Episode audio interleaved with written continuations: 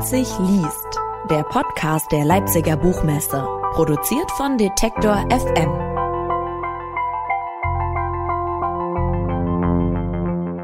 Herzlich willkommen zu einer neuen Ausgabe des Leipzig liest Podcast. Mein Name ist Claudius Niesen und ich freue mich, dass wir Ihnen im Rahmen dieses Podcasts mit Gesprächen, Lesungen und Interviews die Zeit bis zur nächsten Ausgabe der Leipziger Buchmesse im März 2022 ein wenig verkürzen dürfen. In der heutigen Folge hören wir die Autorin Olga Grasnova aus ihrem neuen Roman Der verlorene Sohn lesen. Grasnova wurde in Baku, Aserbaidschan geboren. Der Vater war Rechtsanwalt und die Mutter Musikerin. 1996 ist die Familie nach Deutschland übergesiedelt. Sie kamen als Kontingentflüchtlinge und lebten zunächst in Friedberg in Hessen. Nach der Schule hat Olga Gjasnova zunächst Kunstgeschichte und Slawistik in Göttingen studiert. Sie wechselte dann aber ans Deutsche Literaturinstitut in Leipzig in den Studiengang Literarisches Schreiben, wo sie 2010 ihren Bachelor machte. Im Anschluss an Studienaufenthalte in Polen, Russland und Israel studierte Gjasnova Tanzwissenschaft an der Freien Universität Berlin.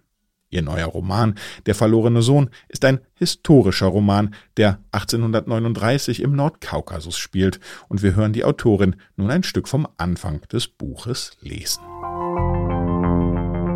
Ich lese heute Abend aus Der verlorene Sohn und das ist ein historischer Roman, der erste und letzte meines Lebens. Ich lese auch gleich den Anfang, damit ich nicht so weit ausholen muss, aber ich fürchte, ich muss es trotzdem ein wenig tun. Wir befinden uns noch im Sommer 1839 und zwar im Kaukasus, in Dagestan bzw. Tschetschenien. Damals war das noch nicht so ganz klar.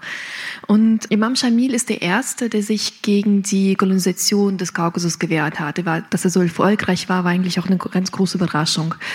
Und ähm, der Zar versuchte das schon seit Jahrzehnten, den Kaukasus zu kolonisieren, um irgendwie nach Konstantinopel zu kommen und dann nach Indien. Und das alles scheiterte an einem kleinen Bergführer. Der Bergführer hieß eben Imam Shamil und war eigentlich einer der Miterfinder des modernen Dschihads.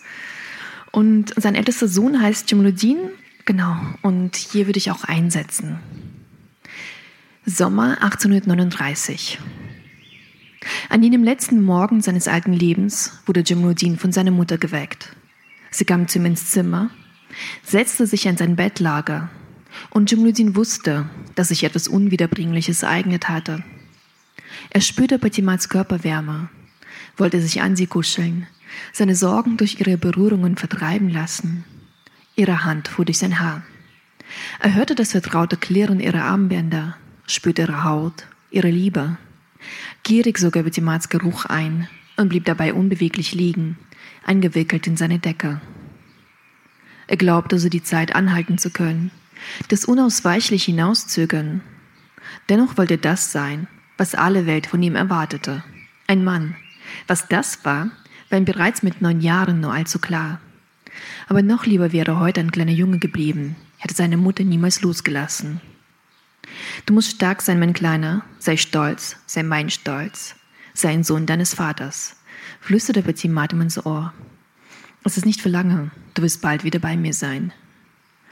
Petimat war die Mutter zwei Söhne, von denen einer heute den Russen als Pfand für die Dauer der Verhandlungen zwischen dem russischen Heer und den Gotteskriegern des Imam Shamil überlassen werden sollte. Shamil war es Jahre zuvor gelungen, zum ersten Mal zahlreiche kaukasische Stämme zu vereinen und sie vom heiligen Kampf, dem Dschihad gegen Russland zu bezeugen. Bisher galt Shamil als unbesiegbar, ein Held seiner Zeit. Sein Mut und den gegen alle Wahrscheinlichkeit errungenen Siege waren legendär.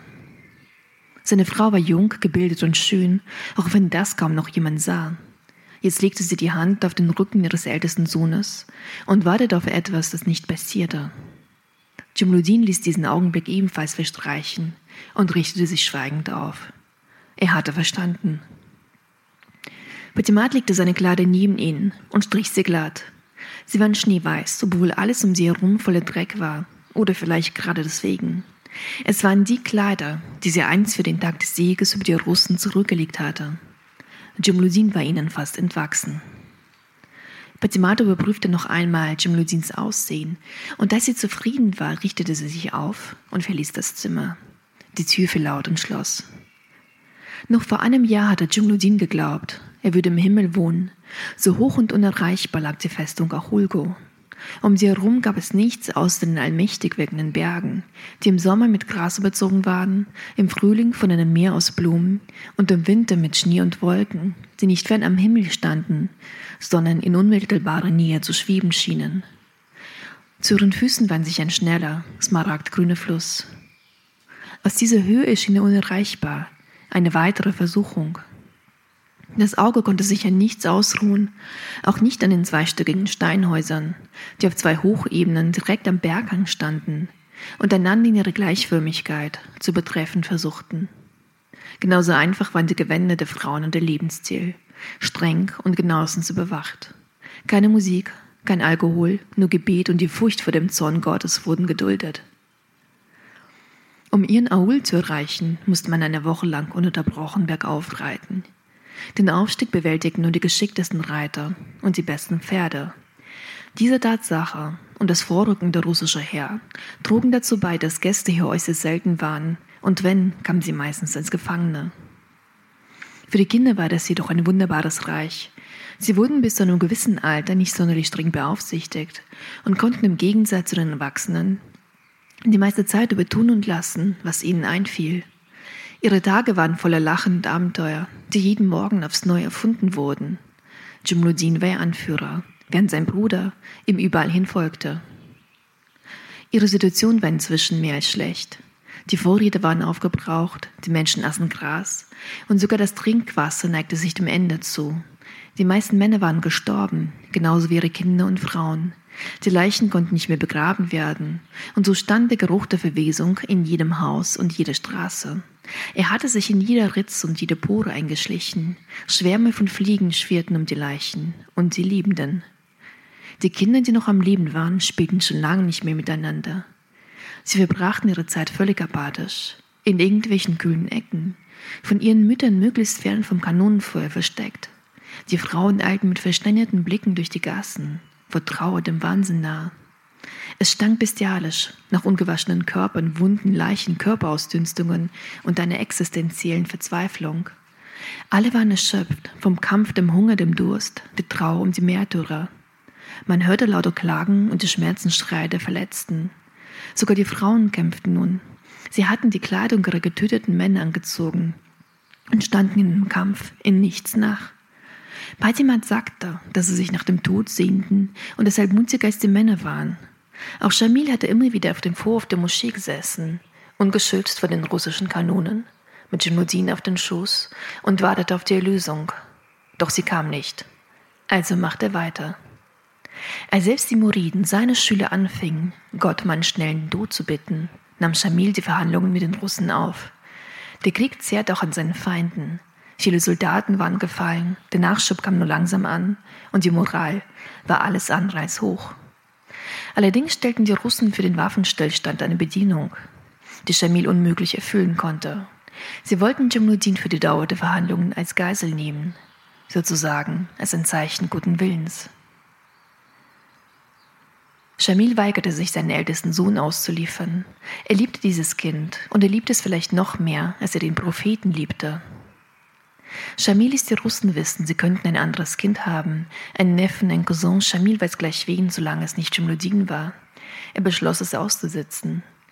Die Russen gaben nicht nach, und auch Shamil lenkte nicht ein. Doch dann veränderten sich die Blicke seiner Männer. Ihre Söhne waren gefallen, sie hat nicht gezögert, das Leben ihrer Kinder für ihn zu opfern. Und Shamil wollte nicht einmal einen seiner Söhne als Pfand geben.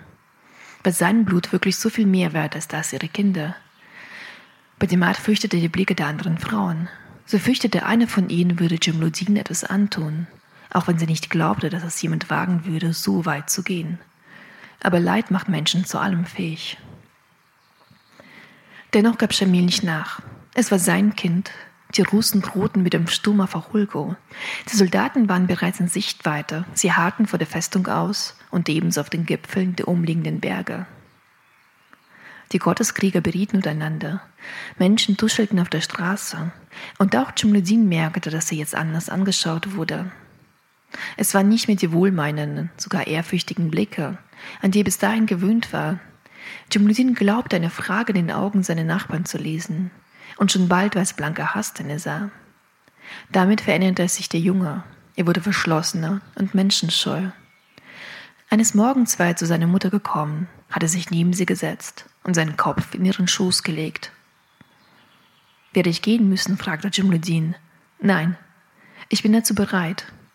Batimat strich über sein Haar, bis Jimluddin sich aufrichtete und ihr in die Augen sah.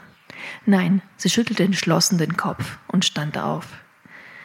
Es war das erste Mal, dass Jimluddin seine Mutter nicht glaubte. Shamil blieb dabei. Die Rausgabe seines Sohnes würde keinem nutzen. Die Russen griffen im Morgengrauen an. Sie hatten ihr andauerndes Artilleriefeuer intensiviert und stürmten unter großen Verlusten die Festung. Der Kampf glich einem Inferno. Auch Jimluddin hatte den Seite seines Vaters gekämpft, bis ein Geschoss seinen Arm gestreift hatte. Die Verletzung war nicht gefährlich, und doch schrieb jemand auf, als sie Jimluddins blutroten Arm sah. Sie presste ihre Hand auf die Wunde und zerrte den Jungen in den Versteck. Dort kauerten sie zusammen in einer Ecke und warteten auf den Tod. Jimluddins rechte Hand klammerte sich an sein Dolch. Nur vier Stunden später hieß der Schamil die weiße Flagge. Danach zog er sich zum Gebet in die Moschee zurück.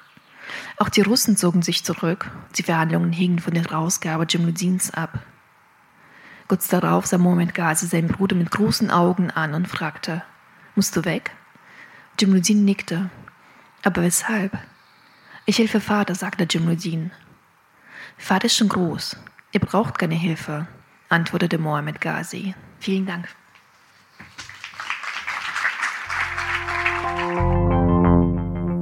Sie hörten einen Auszug aus Der verlorene Sohn von Olga Grasnova von der Autorin selbst gelesen. Das war's an dieser Stelle schon wieder von uns.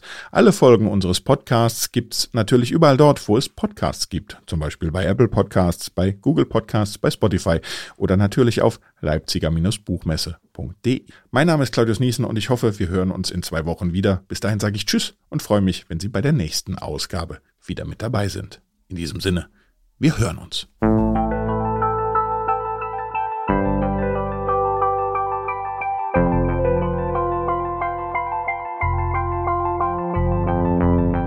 Leipzig liest, der Podcast der Leipziger Buchmesse, produziert von Detektor FM.